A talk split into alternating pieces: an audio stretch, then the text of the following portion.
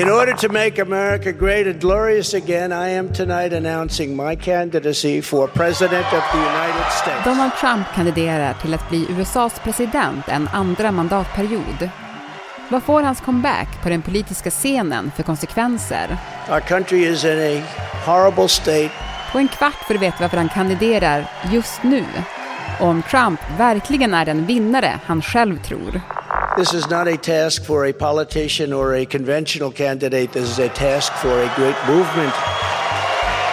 Det är fredag den 18 november. Det här är dagens story från Svenska Dagbladet med mig, Alexandra Karlsson.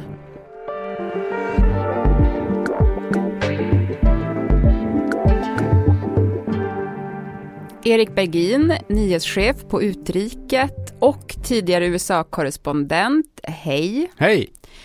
Du, natten till onsdag kom beskedet att Trump ställer upp som presidentkandidat igen. Ja. Hur väntat var det? Det var väldigt väntat. Jag tror han har flaggat för det här i ett, ett år eller någonting sånt där. Så det var inte så förvånande i, i sig, nej. Nej, men du, det kom ju också kritik att han meddelade sin kandidatur nu. Mm. Vad är den kritiken? Ja, det är egentligen det att valet som just hölls, mellanårsvalet, är ju inte klart än riktigt. Det var ju många republikaner också som sa att han var nära rådgivare till honom som sa att du borde nog vänta lite grann med det här. Men, men det vill han inte, så då kör han på liksom. Mm. Men varför skulle han vänta? Vad spelar det för roll? Ja, det här är väldigt tidigt. Normalt sett så brukar man ju kandidera eh, kanske, normalt har det varit i maj, juni eh, Mm. nästa år. Eh, det här är väldigt tidigt och eh, man riskerar ju liksom att toppa formen för tidigt om man ställer upp så här tidigt. Det är ju liksom en sån här Eh, ett problem i, i alla valrörelser att man måste ju tajma det där ganska bra så man, man är som starkast. Kampanjen går som bäst när, när det gäller. Nu eh, får vi liksom dras med Trump här i, i över två år. Det kan ju vara ett problem. Å andra sidan så finns det skäl för honom att ställa upp nu för då kommer han ju att dominera så att säga. Och jag hoppas ju kunna blockera andra republikaner som vill också konkurrera då inför eh, primärvalen som börjar om, om drygt ett år. Så att det, är väl, det finns både för och emot där. Mm. Ja, men för hur påverkar det här då de andra republikanska kandidaterna som är sugna på presidentposten? Och då tänker jag kanske främst på Ron DeSantis, guvernör i Florida eh, just nu, men som också har ett starkt stöd ändå i Republikanerna. Mm. Strax efter Trumps kandidatur här så sa ju rådgivare till DeSantis och, och sådär att det kommer inte påverka alls utan han kör på med sina planer som man hade tänkt och alla tror ju att de inbegriper en, en kandidatur från honom då och förmodligen början på nästa år eller nästa vår kanske. Sånt där. Men det är ingen brådska för honom eftersom eh, nu vet vi att Trump ställer upp. Han har flaggat för det länge. Allt annat hade varit mer oväntat och eh, jag gissar att DeSantis eh, utvärderar. Det gäller väl Mike Pence och andra också som funderar. Så jag tror inte att deras agenda påverkar så mycket. Däremot såklart att om det är så att eh, Trump får liksom får mycket uppmärksamhet, eh, han lyckas med kampanjutspel och sådär, då är det såklart eh, givet att, att då får han mer uppmärksamhet. Mm. Men du, jag tänker på en sak. Du skrev en artikel eh, om hur ledande högerdebattörer då efter mellanårsvalet eh, anklagar Trump för Republikanernas förluster. Mm. Eller att det inte blev den här röda vågen som man hade förutspått. Mm. Vad, hur spelar det in här? Ja, jag tror att det spelar stor roll eftersom eh, Republikanerna har ju varit ett splittrat parti ganska länge, ganska många år nu, egentligen i sju år.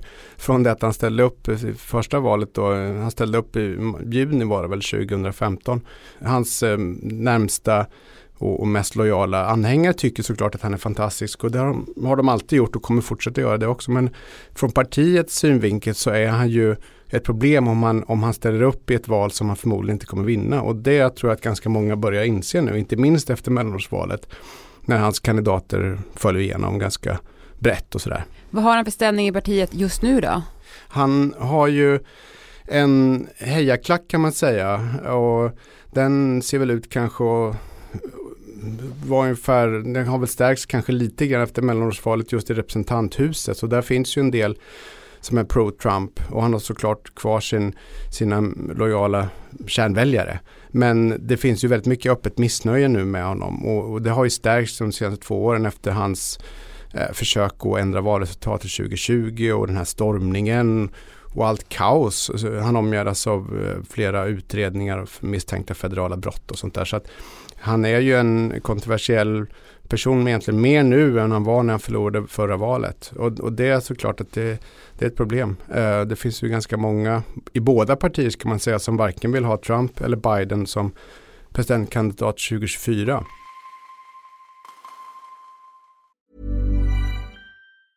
Burrows furniture is built for the way you live. From ensuring easy assembly and disassembly to honoring highly requested new colors for their award-winning seating, they always have their customers in mind. Their modular seating is made out of durable materials to last and grow with you. And with Burrow, you always get fast, free shipping. Get up to 60% off during Burrow's Memorial Day sale at burrow.com slash ACAST. That's burrow.com slash ACAST. burrow.com slash ACAST.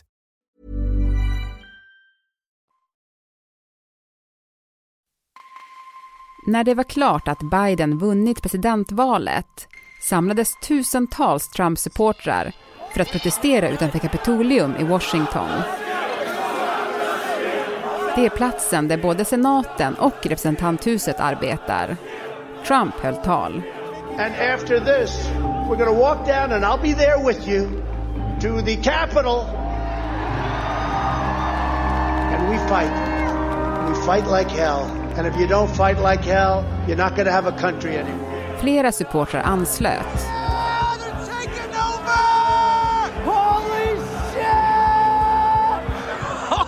Och snart hade de brutit sig in. Inne i senaten barrikaderade polisen dörrarna och politikerna uppmanas att lägga sig på golvet. It was in that moment where you could see on that video footage that I took that you see Officer Goodman confronting this mob they had refused to listen to his orders and advanced up the steps. As we made our, our way up to the second floor, Officer Goodman led them away from the, the nearest entrance to the Senate chamber itself. Where are you, Nancy? We're looking for you, Nancy! I was thinking if they find us, are they going to keep us hostage? Are they going to like torture us? Like, am I going to get raped? Like, do they have weapons? And then they started banging on our door. Can I speak to Pelosi? Yeah, we're coming, bitch! Poliser evakuerar senatorer och ledamöter från representanthuset genom smala korridorer helt nära den våldsamma mobben. I know your pain. I know you're hurt. We had an election that was stolen, but you have to go home now. Trump told us to go. I remember thinking, all right, let's get out of here. Let's go. We love you. You're very special. 140 poliser skadades de här timmarna. En dödades och fyra poliser begick självmord efter attacken. En påminnelse om det psykologiska trauma attacken innebar och som skapade debatt i USA om huruvida självmord kan räknas som arbetsplatsdödsfall. Och efterspelet är inte över än.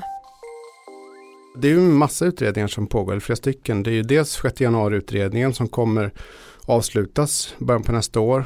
Um, och därefter så är det upp till justitiedepartementet att någon gång ta beslut om man ska åtala Trump och eh, kanske personer i hans närmaste krets för brott i samband med det.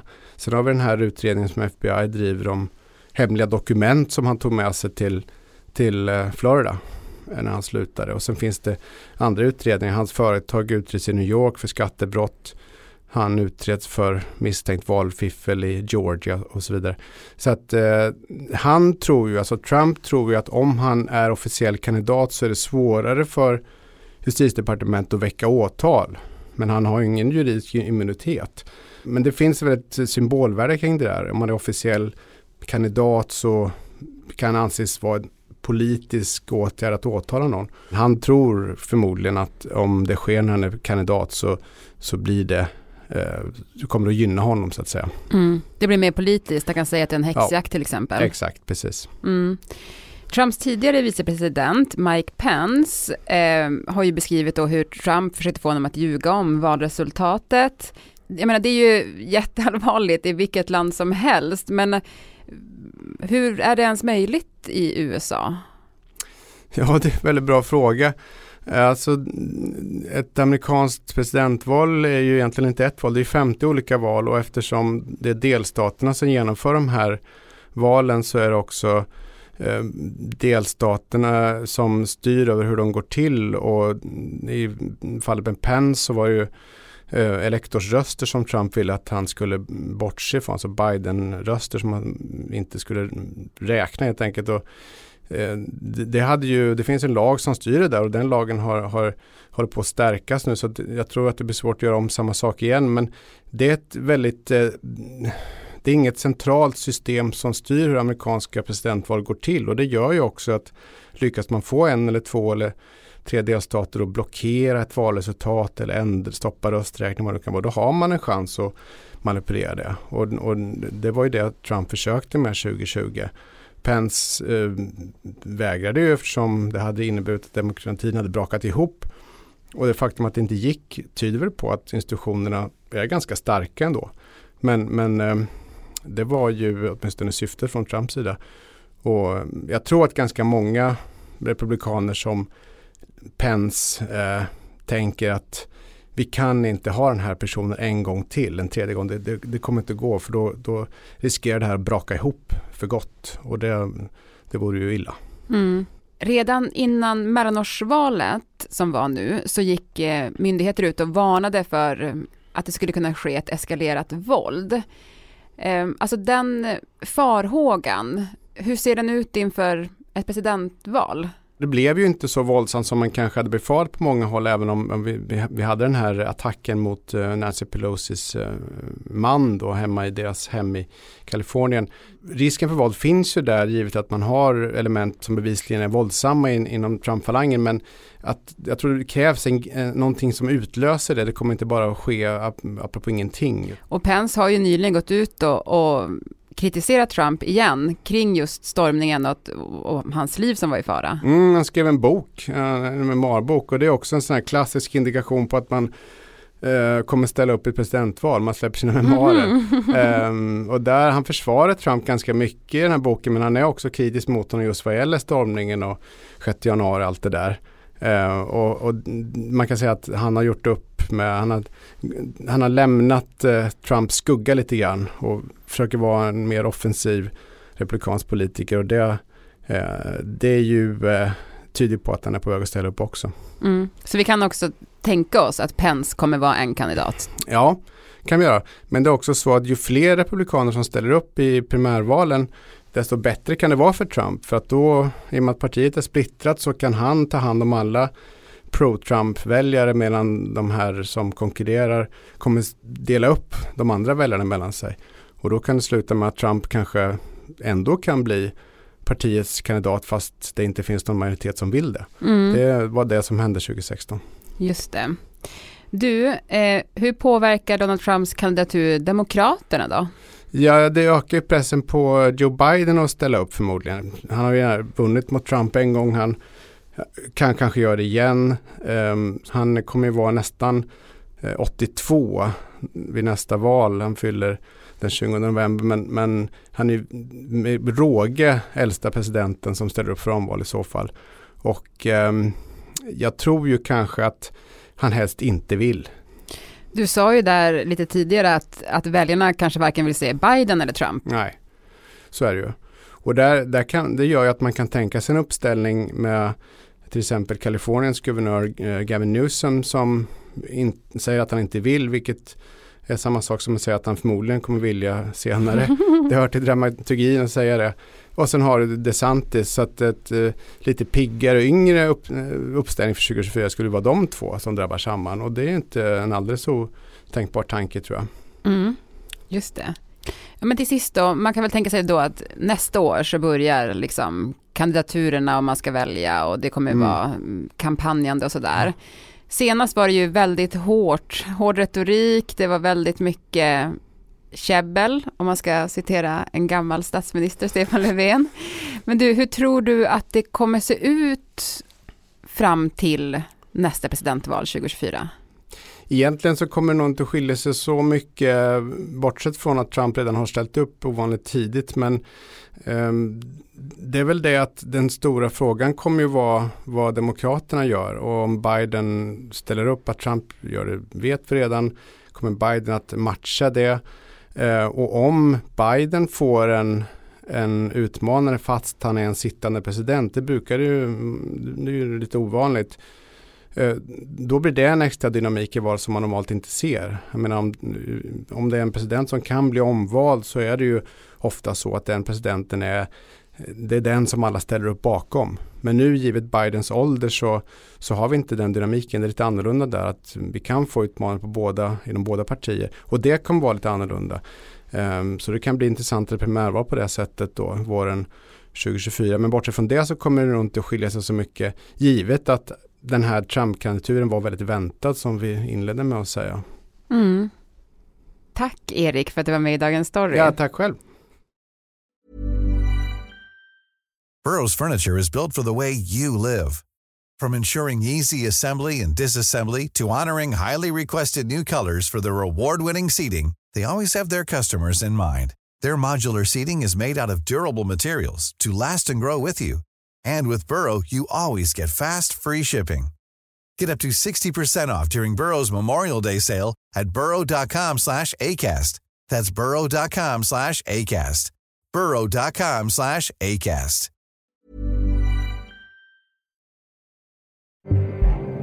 Programmet idag producerades av Elin Romeliotto.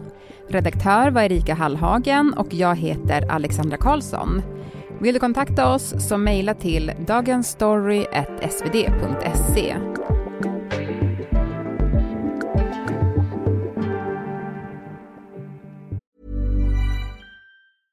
Want flexibility? Take yoga. Want flexibility with your health insurance? Check out United Healthcare Insurance Plans. Underwritten by Golden Rule Insurance Company, they offer flexible, budget friendly medical, dental, and vision coverage that may be right for you. More at uh1.com.